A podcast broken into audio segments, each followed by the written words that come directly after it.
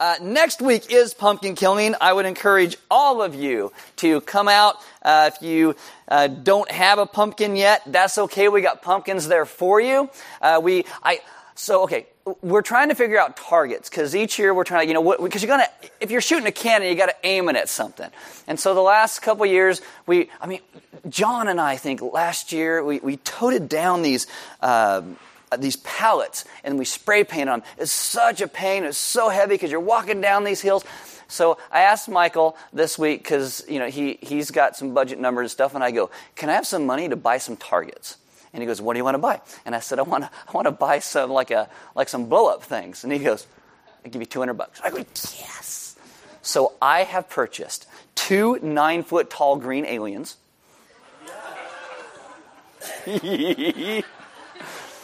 Three six foot tall beach balls. Ah, right? And I'm hoping when it hits it, it's going to go boom. It's not going to go, right? But either one's going to be cool. And I bought two six foot tall dinosaurs. So we're going to, uh, right? And, and so, they, so everybody starts going, well, how are we going to get them high enough for people to see? The old targets were three and a half feet tall. Okay, so I think a six foot tall or nine foot tall alien. It's going to be awesome. So you should come pumpkin killing next week.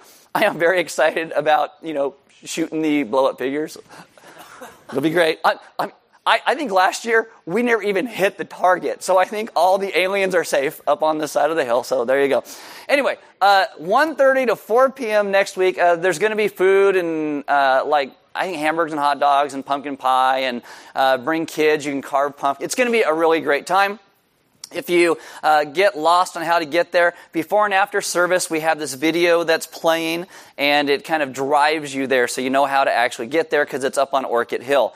Uh, if you watch the video and still get lost, feel free to go to our website this week, and on our blog, we'll have it up there. It'll be a link to that video so you can watch it. And so you can be like, oh, that's how I get there. So uh, bring your kids, bring your kids' friends, bring your neighbors. Just it's a whole lot of fun to watch pumpkin shielded cannons and totally miss all the targets that we're aiming at. So there you go. Welcome to Element if you are new. Uh, there are Bibles in the seat backs in front of you. If you don't own one, you can have one. If you forgot one, you can use one. There are sermon notes on the communion tables throughout the room. They look like this. Oh, hey, look. Here's Corey's Connect card he was asking about earlier. Yay! uh, this is great. So, uh, in these, you'll get some notes and questions to reflect on what we talk about today. If you have a smartphone, you can download an app. It is called YouVersion. Click on More and then Events in YouVersion. We will come up by GPS in your smartphone, and you'll get sermon notes, verses, questions, announcements, everything that goes with today's message. My name is Aaron. I'm one of the pastors here. Why don't you stand with me for the reading of God's Word? This is Ecclesiastes chapter 10, verses 5 through 7. It says, There is an evil that I have seen under the sun, as it were an error proceeding from the ruler. Folly is set in many high places, and the rich sit in a low place. I have seen slaves on horses and princes walking on the ground like slaves. We're going to talk about what that means. Uh, let's pray. Father, thank you so much for rescuing and saving us and calling us to yourself. And I ask that in the things we look at today, we would understand how we are to be a sweet aroma in this world because because our lives are focused upon what you have done to rescue us. That we do not need to drop to the level of other people around us when people act foolish, so that we can be wise, uh, trusting who you are and the things that you have said and how you lead us, so that you'd be lifted up in all things, that you would gain great glory as we as your people live in joy. Amen. Have a seat. All right, so we are in the 3,000 year old book of Ecclesiastes. This is week 27. I seriously got like five weeks after this, and, and we're done with the book.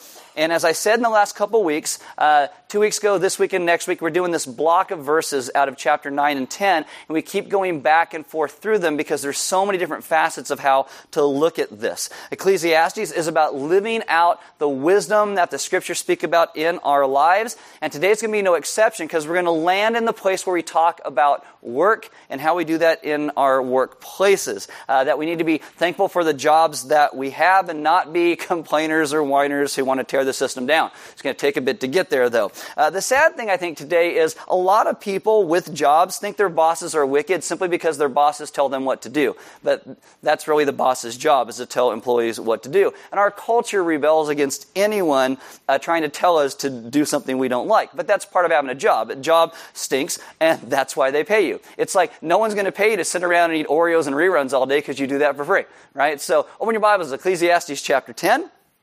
And we're going to talk about how Solomon walks us through these ideas of wisdom with these little vignettes that he has. He's going to talk a bit about folly and wisdom and how to live in wisdom. So this is how he starts chapter 10. Yes, we did look at these verses last week. We're doing it again, so just go with me. Chapter 10, verse 1, he starts off like this. Dead flies make the perfumer's ointment give off a stench, so a little folly outweighs wisdom and honor. Now the King James Version, I like how it says it, but it smells about the same by the end of it. Dead flies cause the ointment of the apothecary to send forth a stinking savor. Ooh, I like the way it says that. Now, I think Solomon's writing this to maybe get our imaginations going about how bad folly actually is in our lives. He, he's saying that there's nothing wrong with this thing and how it starts with this smell, but yet some folly came along. These flies got into the ointment and they died and they made this thing stink all up, and it's terrible. And it kind of is written like Solomon is remembering something from his childhood. Like he came across and maybe his mother had some perfume and some flies and it turned it really bad. I, I know how this is because when I was a kid, I remember this smell in Santa Maria called the Sugar Beet Factory. Anybody? Remember? Okay. It's horrible when it started going outside of town. Now, the reason it sits so strongly in my mind was when I was about three years old. I'm at my grandma's house. And if you know me, I don't like a whole lot of food. And on my plate was the evil trinity of mashed potatoes and peas and carrots, okay? And so I, I drank my milk and I took all that stuff and I put it in my milk cup and I put my napkin on top and I said, Grandma, I don't want my milk because I was a sneaky little demon child. And my grandma takes my milk cup and she's all, well, this feels like it's got concrete in it. This is really heavy. So she pulls it, she says, oh, eat it. And it smelt just like the sugar beet factory. So I understand when you have this thing that smells really, really bad that kind of references something from your childhood, that's what Solomon's doing. And he's talking about this thing that wisdom is sweet. It's like this fragrant perfume that's really nice. Like the milk in my cup was great, but then when everything else got in there, it, it just wasn't so great. It's that foolishness can turn sour uh, all these places that we're supposed to live in wisdom because folly stinks. How about this? It's uh, one rash word can turn a romantic evening into the evening from hell, right? It, uh, how about uh, it takes uh, sometimes just that one person that drives to the roundabout in the wrong way to ruin a perfect day of driving? Yeah, we, I think we've, we've all been there. Uh, one rude remark can turn a conversation. Uh, one hasty joke can ruin a sermon. Happens all the time. I, I, get that. I get that. Derek Kidner comments on this. He says, It is easier to make a stink than cr- to create sweetness. Now, in the book of Proverbs last year, we talked about this a bit uh, and how it's meant to give us wisdom. And so, Ecclesiastes, same thing. It's meant to give us wisdom. It's meant to be a godly fragrance when we read the words. By looking at the failures in Solomon's life, we can see that wisdom is not learned from a single example or a short list of commands. It's this life of reflection that he's now wanting us to look at so we would understand that careful study, looking at the Word of God, understanding someone's life who has lived things can lead us into places of wisdom. And by the time Solomon gets towards the end of the book in chapter 10, he is continuing to do what he did still at the very beginning, and that is to warn us away from folly and steer us towards wisdom. And again, chapter 10 is like all these little vignettes and it jumps around a lot. And you're going to feel like I'm jumping around a little bit today because that's what he does, but just kind of go with me because it's all about seeing the difference between wisdom and folly. And there's this whole lack of organization that kind of drives these verses, but it's a lot like our lives. Our lives don't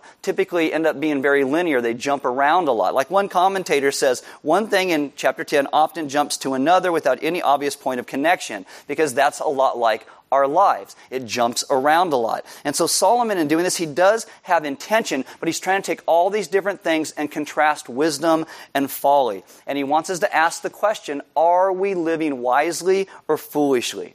Now, most people and Christians can distinguish between good and evil. Like we know some things that are morally right and others are morally wrong. Sometimes we actually try to do the right thing, and that's great as far as it goes. But the trouble is, some of the most important decisions that we will make in life aren't between good and evil. It's between wisdom and folly.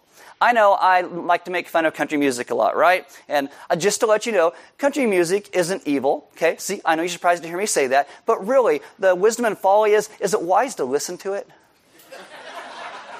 That's all I'm saying. No, all, all, all joking aside, all joking aside, there, there's this idea about the question of wise versus foolish and what we do. So it's like a, a job promotion. A job promotion isn't necessarily good or bad, but you have to ask, is it wise or is it foolish? Like, is it going to take you more time away from your family?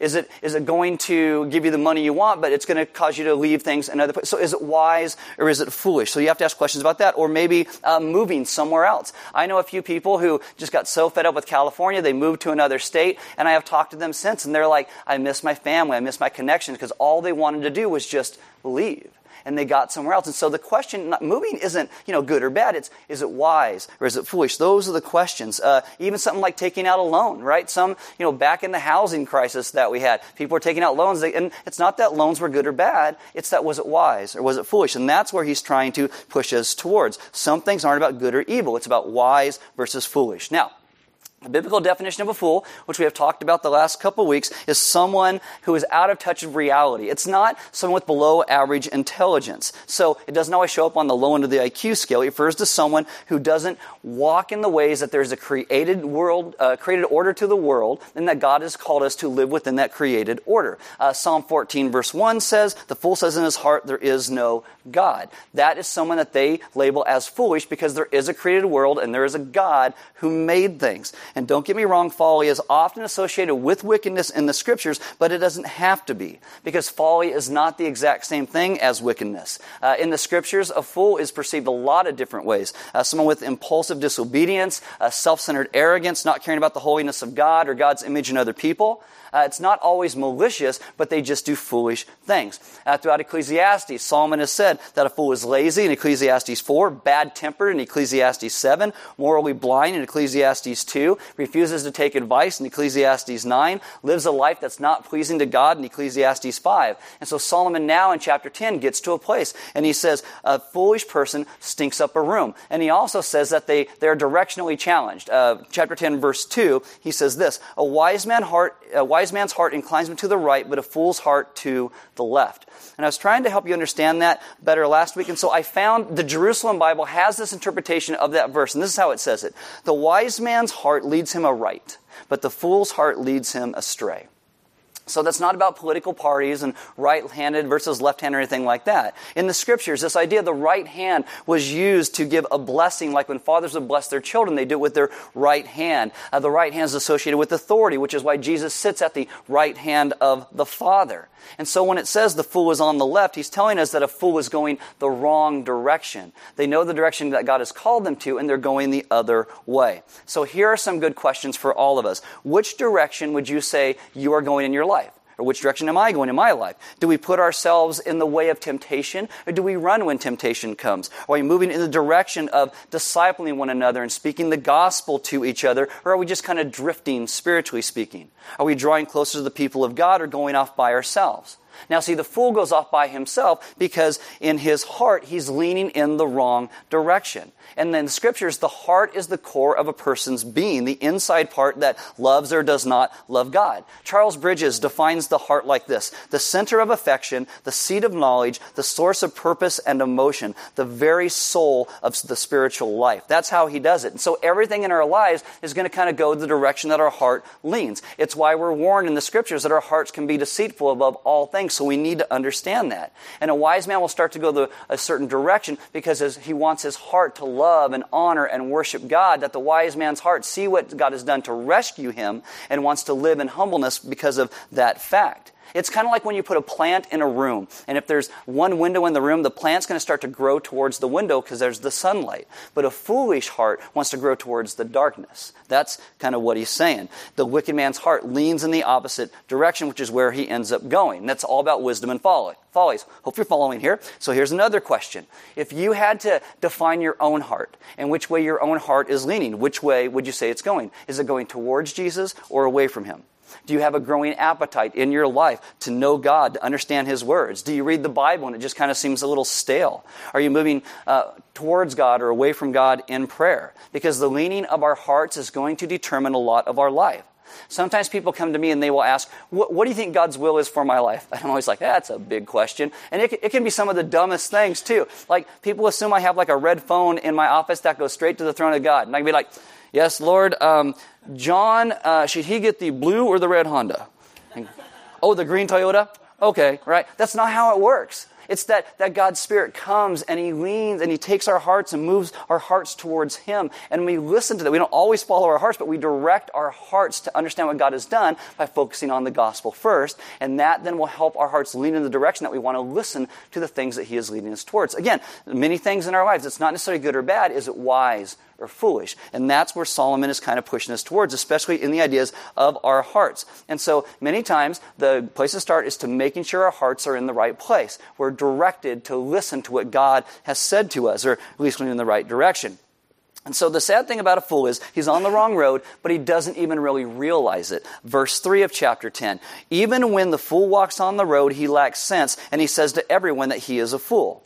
Part of the definition of a foolish person seems to be the only, he's the only person who doesn't realize he's being foolish. There's an ancient Malayan proverb, and this is what it says. A fool is like the big drum that beats fast, but does not realize its hollowness. Ooh, such good words. Dan Allender says the fool will follow a path that seems to be right, even when the blacktop gives way to gravel, and gravel to dirt, and dirt to rocks and debris. Almost nothing will stop the fool from plunging ahead into peril. And so it's not that a fool's running around telling everybody, I'm a fool, I'm a fool, I'm a, I'm a fool. It's that he thinks everybody else is foolish except him. That's what fools do. Fools usually believe that they alone are wise and everyone else is incompetent and foolish, which is a very foolish thing to think kind of the application is don't be foolish. One of the reasons the Bible defines the difference between wisdom and folly is so we can begin to choose how to live in ways that honor God, that we can actually live in wisdom. We should not be afraid of people around us who come up and maybe confront us about something. If you, have, if you live your life with other Christians around you, when they step into your life and say some hard things, we're supposed to listen to that. We're supposed to listen to that godly counsel, but fools don't. Fools get angry or they, or they flip out whenever someone tries to talk about something. And what Solomon is saying, we need to be able to listen because foolish people don't listen. And don't worry, this is all going somewhere, so trust me because we're going to land somewhere. But Solomon's pointing out foolish situations, and then he gets to the place of telling us how to begin to deal with that. And we are going to get to the place where we talk about work because really, have you ever had a boss who's done something stupid? Maybe you're a boss and you've done something stupid. You know, of course we have. We all have those people. I once had a boss who allowed me to sit in his office while he manipulated money out of people. And he thought I'd be impressed. I was appalled. I was appalled. And I actually, I resigned because I thought he was foolish. Uh, maybe I was a fool because I needed a job and I just left my job or whatever. Sooner or later, we're going to be frustrated by people's folly around us. It can be at home. It can be at work, wherever we are. Like some of you will live with foolish people, people and their, dis- their behavior is going to disrupt your life. My wife has to live with me. Can you imagine? Just crazy, right? Some of us will work with foolish people. They're, they can be lazy. They'll have selfish demands or make erratic decisions that make the worst workplace miserable. And if you don't know anybody like that, you got to ask the question is it you, right? Is it you? Everyone deals with that. And so Solomon now talks about fools in these places. Now, he's going to deal with it in government, but we'll bring that down into the workplace so it makes a little more sense for us. Because I think most Americans, when you think about government, we relate to like what Mark Twain said. He says, Suppose you were an idiot, and suppose you were a member of Congress, but I repeat myself, right?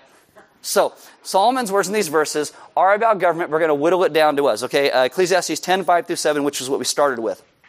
There's an evil that I have seen under the sun, as it were an error proceeding from the ruler. Folly is set in many high places, and the rich sit in a low place. I have seen slaves on horses and princes walking on the ground like slaves. So now he's reporting some things that he has seen in his own country, of which he is the king. Martin Luther, when talking about these verses, said, Just as dead flies ruin the best of ointments, so it happens to the best of counsel in the state, in the senate, or in war. Along comes some wicked rascal and ruins everything. And it's the idea that when the wrong people get into power, everything starts to get turned upside down. And Solomon says these errors and foolishness in leadership produce evil structures that come underneath them. When it says the rich sit in a low place, some people think, oh, yes, the reversal, the 1% got what we're coming to. And that's not what this is about at all. Like I mentioned last week, this isn't about government assisted horses or things like that. That's not what Solomon says. What it means is that people with financial resources did not have the power to use them for the public good.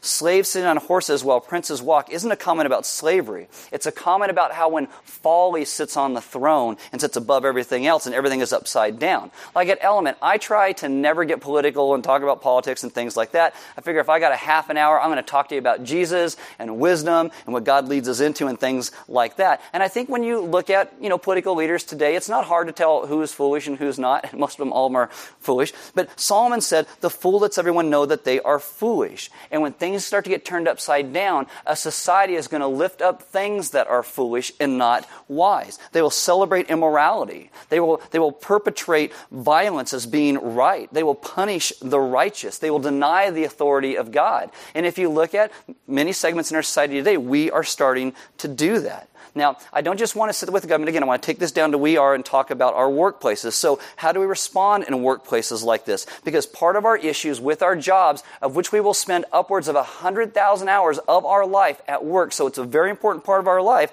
how do we deal with jobs and bosses and places that maybe are boring and that we don't like doing certain things? Again, Jobs are not necessarily good or bad, evil or righteous. Sometimes we look at jobs and we think, well, I would be a better person if I just worked there. That's not how it works. There's not Christian and non Christian jobs out there. There are people who do those jobs that make it what it is.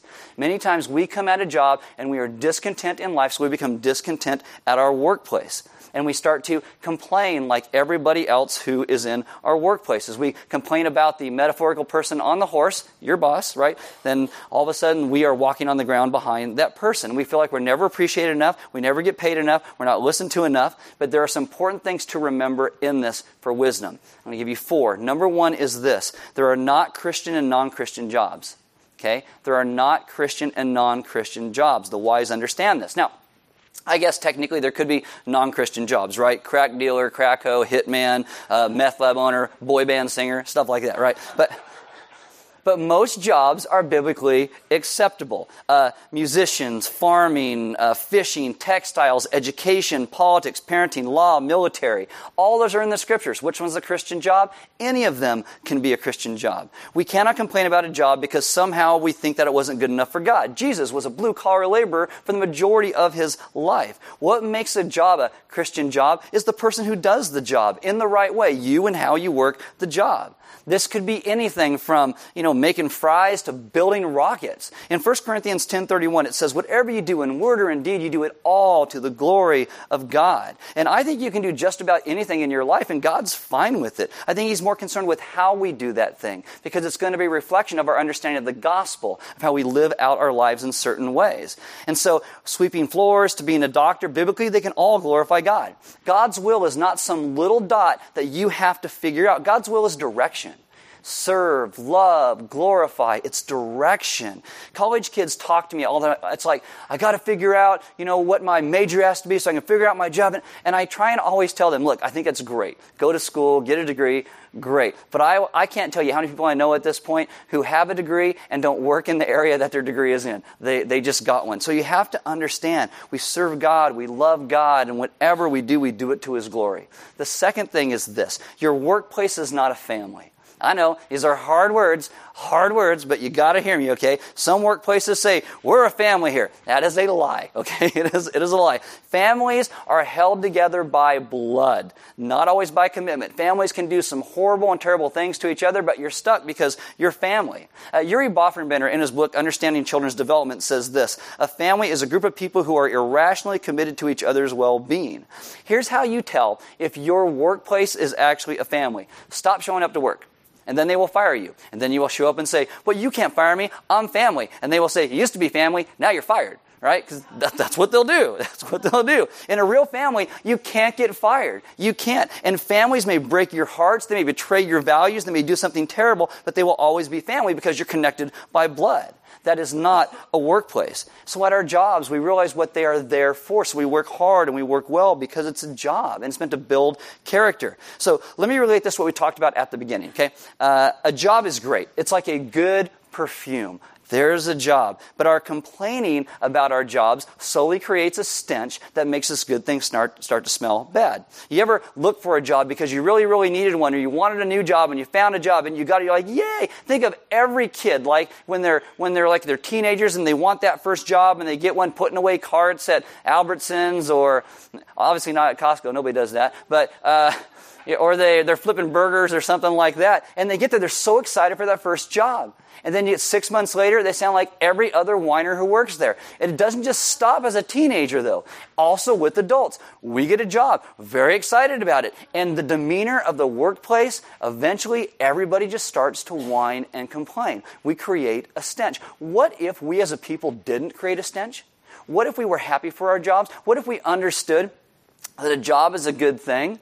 And we are not meant to be dead flies in the ointment of our work, but we are meant to speak about truth and hope and grace and live in a way that we understand the gospel first. And that's not going to be easy to be a pleasing aroma wherever we are. The only way that is going to happen is by focusing on the wisdom that God has given us, which means our focus first must be on the gospel of Jesus Christ. It has to be, because then our eyes are not on ourselves and our terrible, foolish bosses. We are not looking down at ourselves, we are looking up to Him, because that are, is a people who live in wisdom. In Colossians 3.22, it says, Slaves obey your earthly masters in everything, and do it not only when their eye is on you, and to curry their favor, but with sincerity of heart and reverence for the Lord. Now, that is not a verse that condones slavery. Also, slavery at this time, it wasn't racial like it was in America. At this time, a slave's job was considered to be boring. It is thought to be insignificant, something nobody would want to do. How do you deal with that in a way that honors God? What he says is, it is reverential worship and relationship with Jesus. That's how you do it. That's where it has to go. It is meant to be the na- dynamic behind everything that we do as a people who say we love Jesus. Third thing is this. You may not start here, but hopefully you can end here. Uh, we're supposed to choose and do our work in response to God's calling in our life.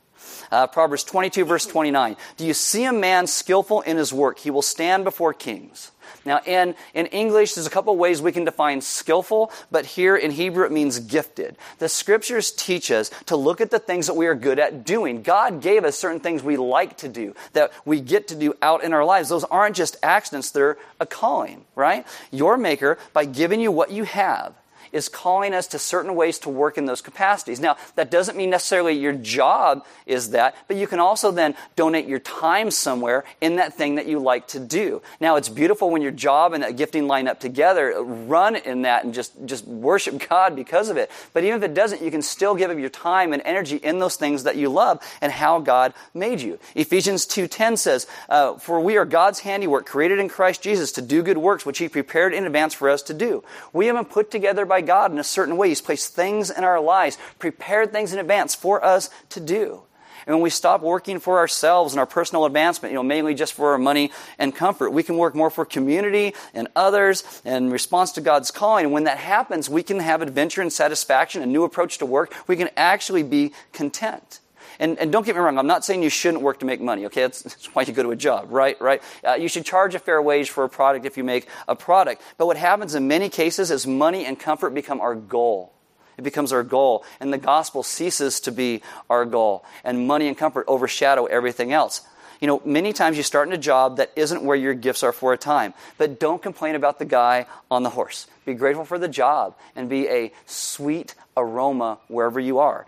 Number four, so my last one is we, we redeem our work. We redeem our work. You think, well, how does my work fit into what God wants? Well, work the job and, and see where, where that goes. You know, God calls us to work hard and work well. Next week, we'll have some fun. We're going to talk about how to work smart as well, uh, we, where we bring hope and life and we don't bring a stench and all that I'm saying, okay, don't get the idea that if you sit in a job, you have to take cruelty or, or something like that or injustice, that you can't demand change. But too often, in our workplaces, we just end up being foolish, thinking that if we made all the decisions, everything would be better. And foolish people don't know how to run a, a company or a state or a country, you know, or then we drive it into the ground. Sometimes you will have bosses who are foolish and they are bad tempered. I once worked for a guy who asked me what I thought about something. He had this idea. He goes, What do you think? And so I told him what I thought and I didn't agree with him. And he was, said, I'm on a fire you right now. And I'm like, Really? Well, that was weird. I don't know. Why'd you ask what I wanted? you know, just go with what you want. How do you respond to something like that? How do we continue to bring this sweet savor no matter where we are? I'll give you two things. First off, Ecclesiastes 10 4 reminds us, calmness will lay great offenses to rest.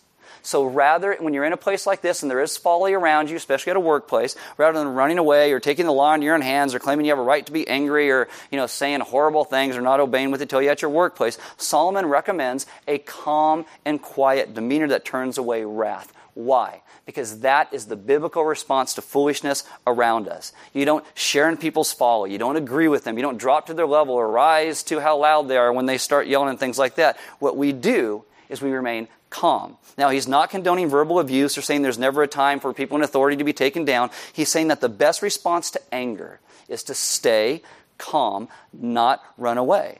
Derek Kidner says this It is better to have one angry person than to have two right? Simple, simple. Now, I know this because I am married, and sometimes my wife and I argue and get loud, and usually that's me, right? And it's always better when one person's calm and the other person, because you just, woo, and the other person rises, and it's like, oh, you know, all of a sudden you're like 11, you know, up here. I was in, after, after the gospel class last week, I went down to Home Depot. And I'm, I'm looking for some paint because I had to paint this laundry room at our house. And there's this couple sitting there standing in front of the paint. So I wasn't just like listening to them. They're like in front of me where I needed to get to. And, and this lady, she, she's like, talking at her husband like this. And he goes, but, and she goes, don't cut me off. And he goes, you just cut me off. And I'm like, here we go, right? Sermon illustration. Thank you. You know, it's, but that's how you, you just, when you're calm, it lays great offenses to rest. Uh, so this is good counsel if you have an angry boss, if you have an angry teacher and you're a student, uh, if you're a kid and you have angry parents, uh, for people with angry spouses. The only way that you deal with that foolish anger is not to be intimidated by it, but to res- and not to respond in kind, but to remain calm. And the only way you do that again is by the power of God's Spirit in you. It's by God's Spirit in you that reminds you of the goodness of God's rescue of all of us. Uh, Jesus, by his calm response, laid great offenses to rest. Like when he is on trial, most of the people in authority are like, I have no idea why you're even on trial. And then Jesus goes to the cross. He forgives the sins of people who trust in him, including some of the very men who crucified him. And Jesus calls us to follow in his footsteps, which leads to my second thing is this. We understand that we are all the same before God. We are all the same because we have all been a foolish people. And Jesus comes to rescue us many times from us. We know in the scriptures it teaches that no one is truly upright. Psalm 130, verse 3 says, If you, O Lord, shall mark iniquities, O Lord, who could stand? The NIV says it like this O Lord, if you kept a record of sins, who would stand? Guys, we have to understand there's nobody who has lived an upright life throughout their lives. And that should lead us to a place of humbleness and compassion for those who are around us. We get to be a people who can stop complaining. We cease acting like fools around us and live in wisdom that is centered with our lives on the gospel of Jesus Christ. That is how we will step out, not just into our workplaces and families, but into our state and our city and the world around us, where we can then be a people who speak with less foolishness and more hope in life because we start to do everything that is centered on the person of Christ. That is the only way we will start to lay all those offenses to rest because we always want to get angry when someone gets angry with us. We're like, oh, I'll just, I'll show you, right? And we just jump right back our focus needs to be a wise people whose lives have been centered on the good news of God's rescue of us. Because that is how we're going to interact in all these places. And when we talk about work and all this, I think one of the most amazing things about understanding the good news of the gospel and all this is that there is work that has been done. It's like, I always say, you know, you're not saved by your works, you're saved by God's work for you. And by understanding what God did to rescue and save us, I think that can help us in our places of work, in our places of home, in, in the practical ways of every bit of our life. This is one of the reasons at Element, we're always trying to take you guys to this place of communion after the message, right? It's this place of reflection and understanding who God is and what He said and where He's leading us. Because you take that cracker and it represents Christ's body that was broken for us, and that's why you break it. Then you dip it in the wine of the grape juice. It reminds us of his blood that was shed for you and me. The work that Jesus did to rescue us, to bring us back into God's family again. We get to be a people whose minds and hearts and lives can be refocused upon who Jesus is and his rescue of us. And only by understanding that focus will we ever be a people who can step into situations with foolish people, of which we have been those, and many times still are, and yet come in and speak in calmness and grace and hope. And I think that is where that when you look at what the wisdom of Ecclesiastes, that's where it's leading us. To always be a people who center on God's great rescue and redemption of us.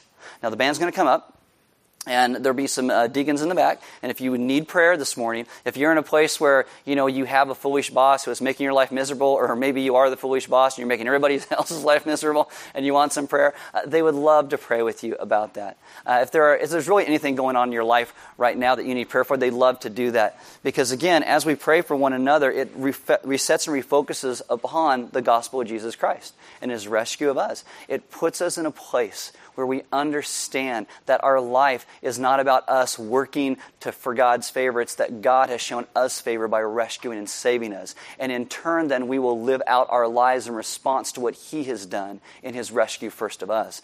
He, we love because we are told that He first loved us. And so we live out our lives in ways that honor Him and His rescuing of us. So if you need prayer, there'll be people to pray with you. There's offering boxes next to every door we give because God gave so much to us. Giving is part of our worship. We do not pass the plate. It's meant to be a response to what God is doing in our hearts and lives. Uh, there's some snacks outside. You can grab something to eat, take some sermon notes, and maybe meet with some people this week and go through some of those questions. You know, what, what foolish people around you you feel like are messing up, messing up your lives? Or, you know, what ways do you think everybody else is foolish and maybe you're not? And maybe ask people around you to be honest enough to speak into the foolish parts of your own life and that you would trust them enough to listen. Always with the intent of leading us back to the place where we understand God's good news and his rescue of us always focused back upon the gospel because that's where we always must land because that is the only solid foundation we as a people have ever or will ever have is God's rescue of us. Let's pray. Father, this morning, I ask that you would remind us of your goodness and grace. God, we know that you do, but I ask that we'd be a people who actually hear it and listen to it. And though many times our hearts are deceitful, I ask that you would take our hearts and move them to a place where they want to lean towards you and grow towards what you are calling us into. That you'd reveal to us our own foolishness and also your saving grace and mercy. And that we would live lives understanding that you are the only God and that you have come to rescue a lost people, and that we do not have to work our way to you because you have come to rescue us. And we simply need to rest in that great mercy and hope that you have bestowed upon us. Have us understand daily what the gospel truly is and what it means to us, so we would then begin to live out different lives that we would touch the entire world around us with your great grace and love because you first loved us. Father, thank you for the very practical things you have written in the scriptures about wisdom and folly. And teach us to be a wise people. And yet we will understand that that wisdom only comes by your grace. So teach us to live in that grace and honor you in all that we do. We ask this in your Son's gracious and good name. Amen.